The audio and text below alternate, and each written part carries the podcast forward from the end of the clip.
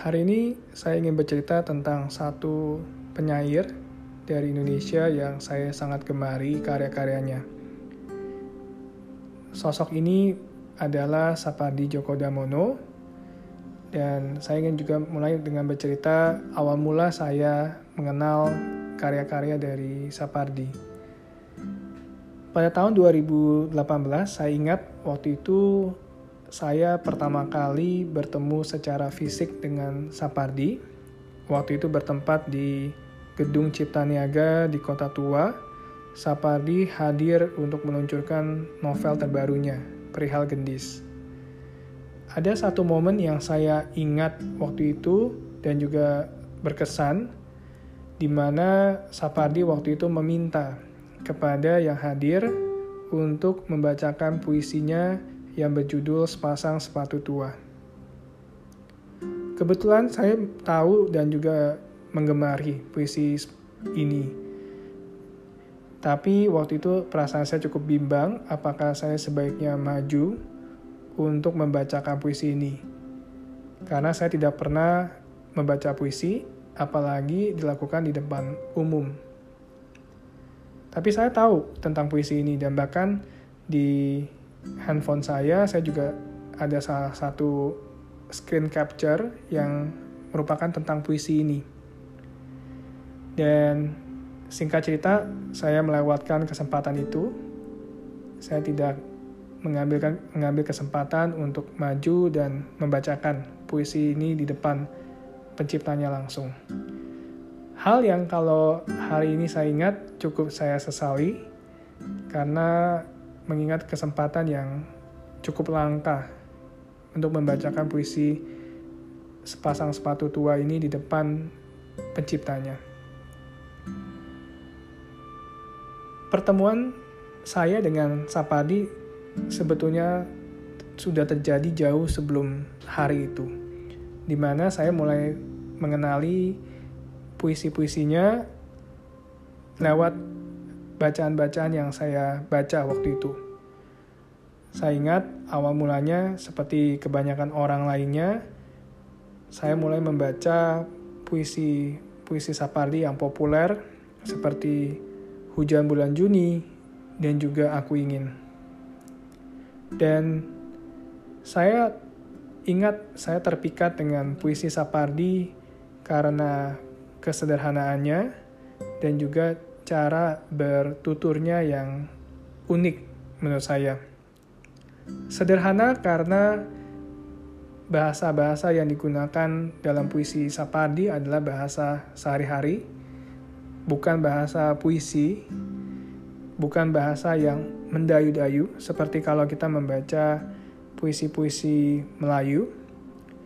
Dan yang kedua, saya juga suka karena gaya bercerita Sapardi yang unik, di mana dalam banyak puisinya Sapardi bisa memberikan roh kepada objek atau benda mati yang bisa menjadi hidup di dalam puisi-puisi Sapardi.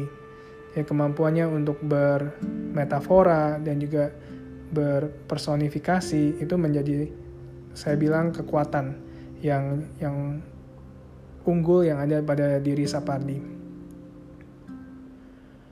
Pertemuan kedua dengan Sapardi terjadi kalau tidak salah itu di tahun dua ribu sembilan belas atau dua ribu dua puluh.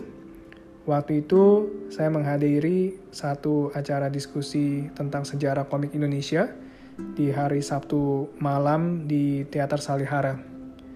Waktu itu saya ingat salah satu pembicaranya adalah seorang penyair yang juga sangat terkenal, Seno Gumira Ajidarma. Dan di tengah acara ada satu sosok yang masuk ke dalam ruangan dan dengan mudah bisa langsung dikenali bahwa sosok ini adalah Sapardi. Memang Sapardi itu punya satu uh, gaya yang sangat khas dengan topi petnya, jadi topi yang seperti topi yang dipakai oleh pelukis, dan juga dengan memang Sapardi punya postur tubuh yang cukup kecil, ringkih, karena juga usianya yang cukup tua. Dan pada kesempatan itu saya tidak menya, ber, berniat tidak menyanyiakan lagi kesempatan, dan saya pakai untuk setelah diskusi selesai saya menghampiri Sapardi untuk berbincang. Saya tidak ingat persisnya apa yang yang saya perbincangkan dengan Sapardi waktu itu. Mungkin saya sampaikan kepada Sapardi bagaimana saya menggemari karya-karya beliau. Tapi yang saya ingat juga adalah kesan. Kesan yang saya dapatkan dari Sapardi. Yang sampai hari ini saya masih ingat, yaitu kesan ramah, hangat, dan juga sejuk. Dan itu juga yang saya rasakan sebetulnya ketika membaca puisi-puisi dari Sapardi. Jadi kalau membaca puisi Sapardi itu saya jadi terbayang saya sedang duduk di depan teras rumah di sore hari, dan juga ada angin-angin sore yang yang masuk ke dalam ruangan. Sejuk, itu yang saya rasakan. Banyak yang bilang bahwa puisi-puisi Sapardi itu adalah puisi yang romantis, dan saya rasa saya sependapat dengan pendapat itu. Contohnya kalau kita lihat lirik-lirik dalam puisinya yang populer seperti Hujan Bulan Juni atau Aku Ingin, yang entah sudah berapa banyak kalinya dikutip di dalam undangan pernikahan ataupun pertunangan. Dan ada juga beberapa orang yang berkelakar bahwa puisi-puisi Sapardi itu sudah menyelamatkan banyak hubungan-hubungan yang hampir kandas. Dan itu juga mungkin menjadi alasan bagaimana puisi bisa menjadikan Sapardi menjadi salah satu penyair yang paling dicintai di Indonesia. Dan ini pun terlihat dari banyaknya seniman-seniman lain yang mengapresiasi karya-karya Sapardi. Beberapa puisi dari Sapardi itu sampai dijadikan lagu. Seperti saya pernah menonton juga seniman Ari dan Reda yang membawakan lagu berjudul Aku Ingin berasal dari puisi Sapardi juga, atau lagu yang ditulis oleh Jason Ranti yang judulnya lagunya begini, nadanya begitu. Memang bisa terlihat bahwa sangat Jason Ranti, jadi judulnya itu nyeleneh, lirik-liriknya pun juga nyeleneh, dan di situ juga saya rasa dia sangat melakukan tugas yang sangat baik untuk mengutip banyak lirik-lirik populer dari puisi Sapardi di dalam lagunya. Sehingga itu bisa menjadi semacam tribute untuk Sapardi. Dan tentunya menjadi kehilangan yang sangat besar ketika pada tahun dua ribu dua puluh Sapardi harus berpulang dikarenakan memang usianya yang juga sudah cukup tua. Dan saya ingat hari itu di banyak sosial media banyak orang yang menyampaikan duka citanya, dan banyak juga yang menyampaikan bagaimana puisi-puisi Sapardi itu telah berdampak pada hidup mereka.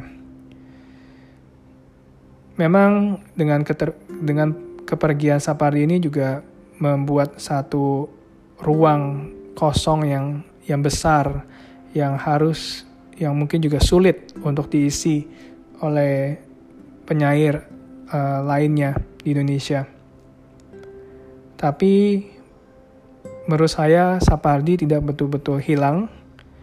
Memang jasadnya sudah hilang, sudah tidak ada, tapi lewat karya-karyanya kita bisa terus terus membaca Sapardi.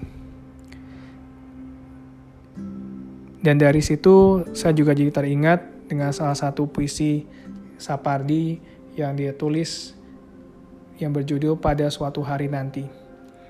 Yang kalau hari ini saya membacanya lagi, jadi teringat bahwa mungkin ini adalah satu isyarat yang diberikan oleh Sapardi ketika dirinya sudah tidak ada lagi.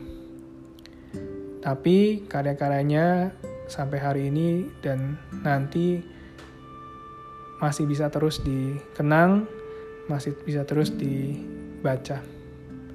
Mungkin itu saja yang saya ingin bagikan tentang Sapardi Djoko Damono, salah satu penyair terbesar yang pernah dihasilkan di Indonesia dengan karya-karyanya yang sangat baik, yang semoga setelah mendengar podcast ini, teman-teman yang sebelumnya belum pernah membaca karya-karya Sapardi bisa jadi tertarik untuk mencari tahu dan membaca uh, karya-karyanya.